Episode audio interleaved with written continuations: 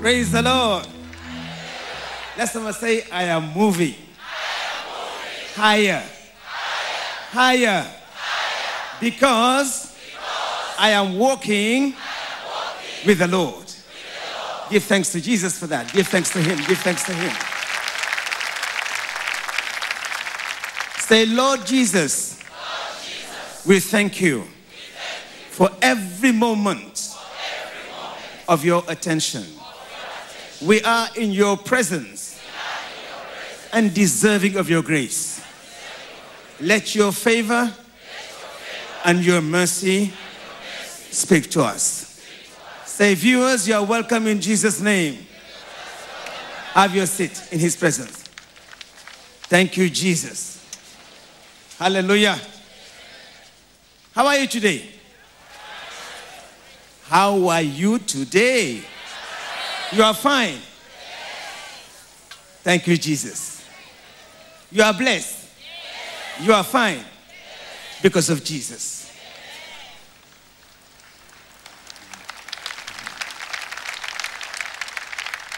Brethren, we are called to put on Christ as our righteousness. Remind your neighbor, say, neighbor, you are called to put on Christ as your righteousness.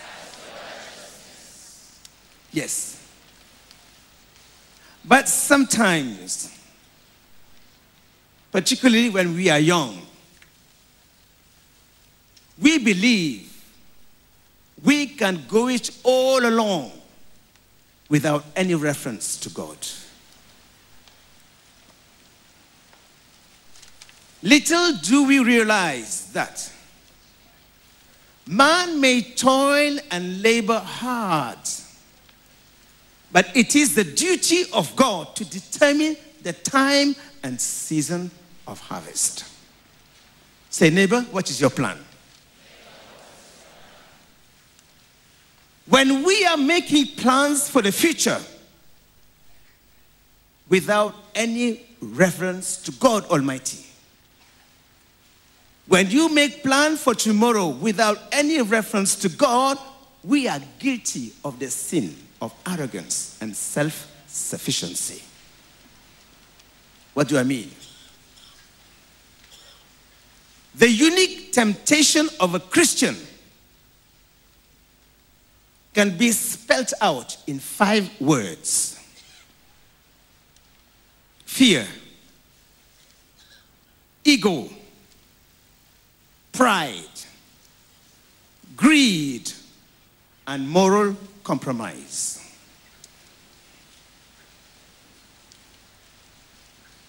The scripture says that all high places are slippery places. When we are prideful, we grieve the Holy Spirit and hurt Him because we have chosen to follow the suggestion of the adversary, the suggestion of Satan. Satan always suggested to do what is wrong. That is why, as we grow in power, as we grow in influence, in success, these temptation increase in our behavior, in our character. But I have good news for you. Say, neighbor, there is hope. Say, neighbor, if you make a mistake, as we all do, don't run from God. Run to Him. The Bible says, when our weakness is exposed, when imperfection hits, it is our duty to choose the path of faith and humility and run to God, who is merciful to rescue us, to sustain us, and to get us back up. This leads us to our message this morning the path of faith and humility. Say, neighbor, follow the path of faith and humility. No matter what comes, stay neighbor, no matter what comes, no matter what happens, do not be derailed. Follow the path of faith and humility. I believe today the way out for you has come. Let me take you to the book of Matthew, chapter 7. I start from verse 14, 13. Matthew chapter 7, verse 13. Jesus said, Enter by the narrow gate, for wide is the gate and broad is the way that leads to destruction, and there are many who go in by it. Verse 14. Because narrow is the gate and difficult is the way which leads to life, and there are few who find it.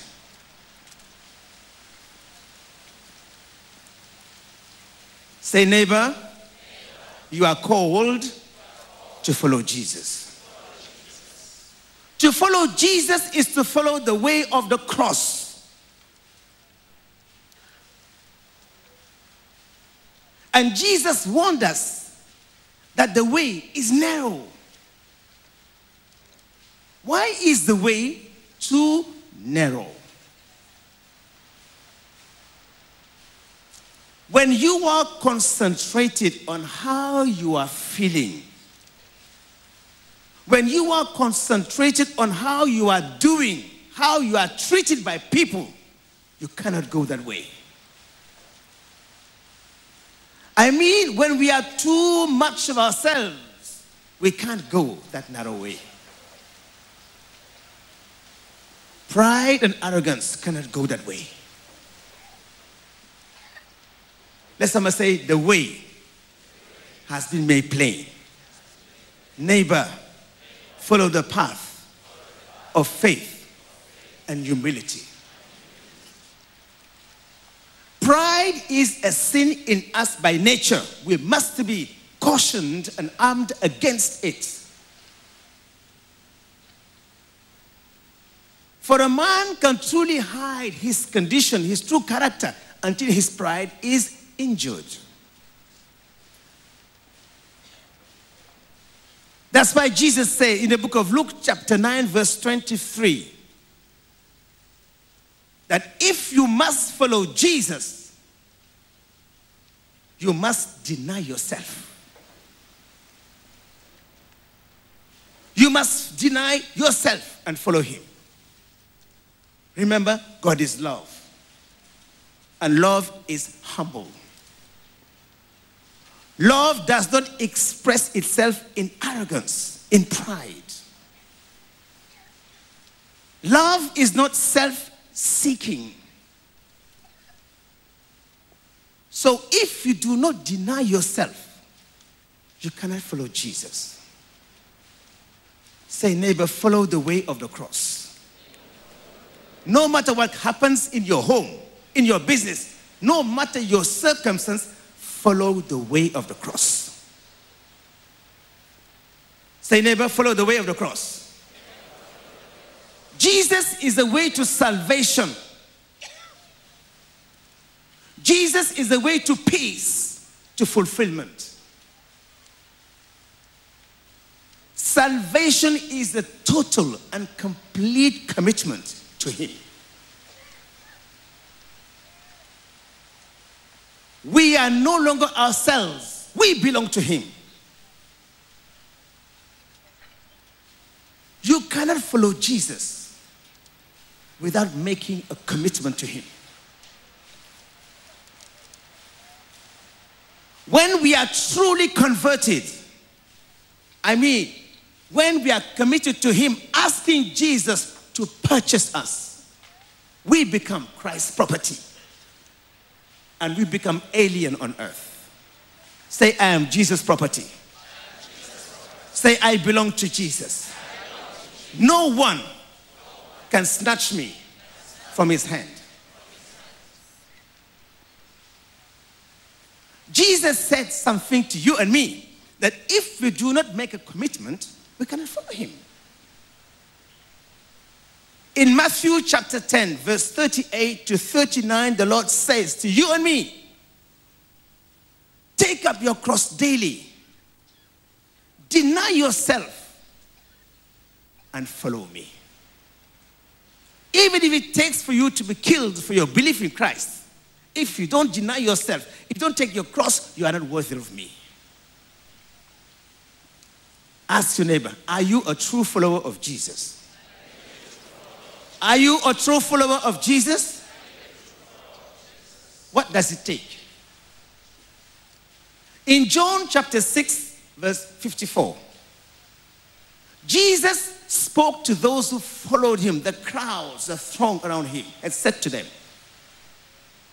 If anyone eats my flesh and drinks my blood, he has eternal life, and I will raise him at the last day.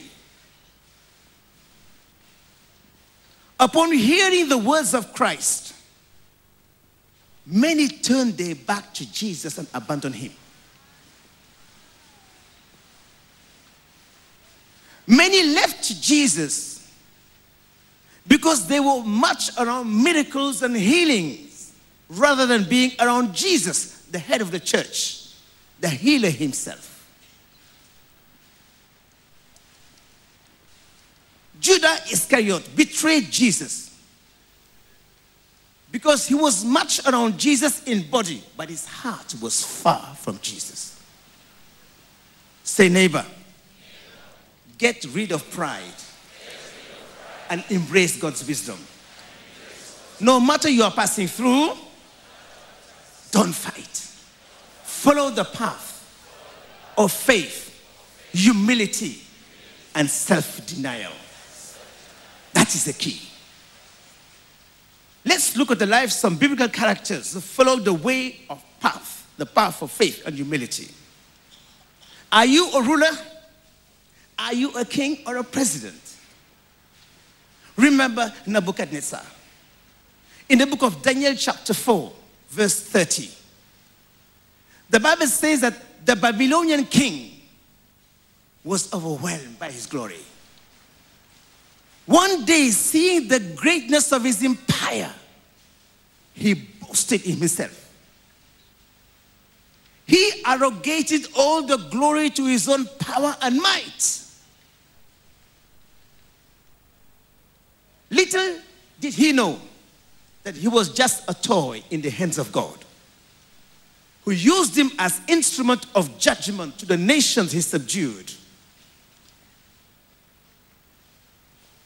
When he honored himself above the Lord,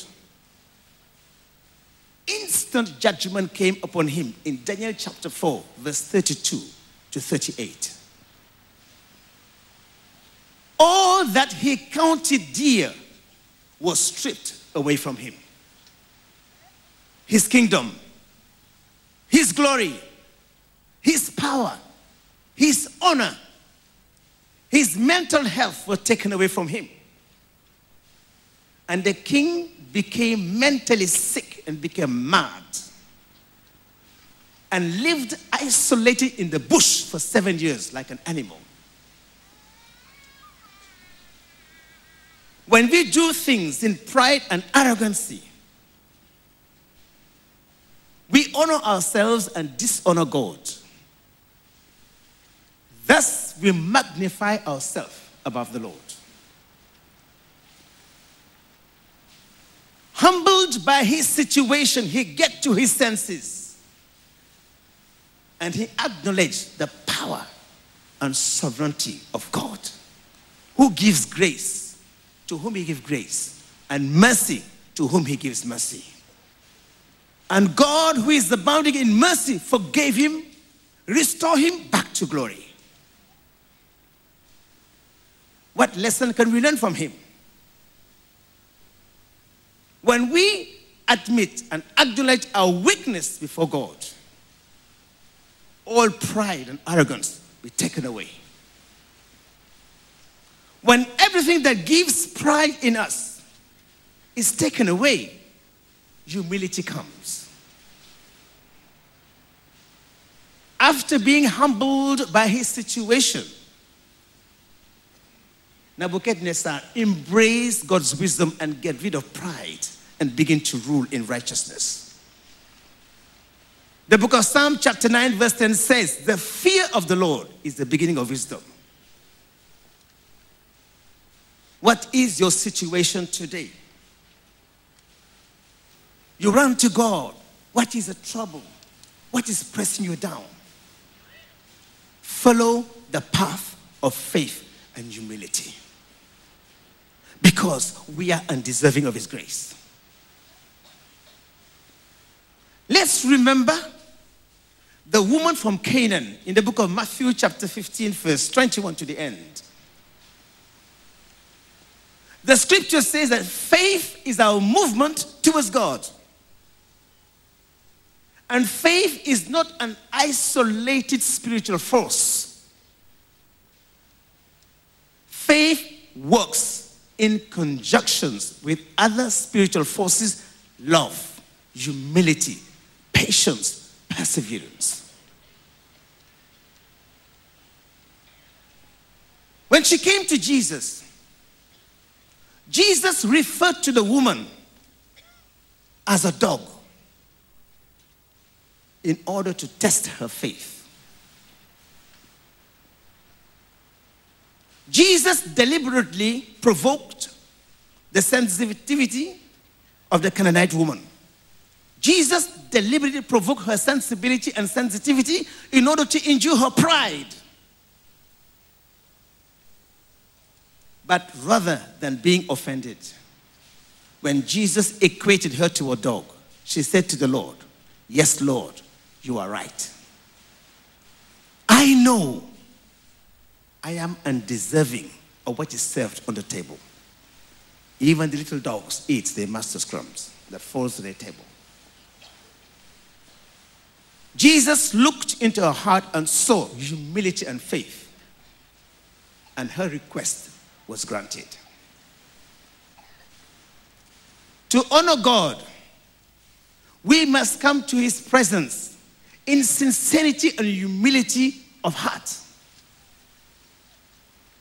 and acknowledge our position before Jesus as undeserving of his grace.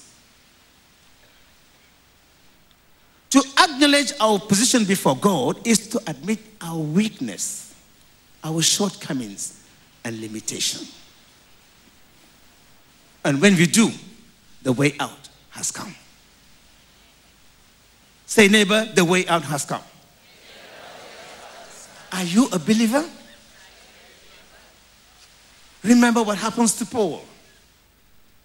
The scripture says, those whom Jesus intends to honor, he first humbles them in order to prevent them to be conceited when the honor effectually eventually comes.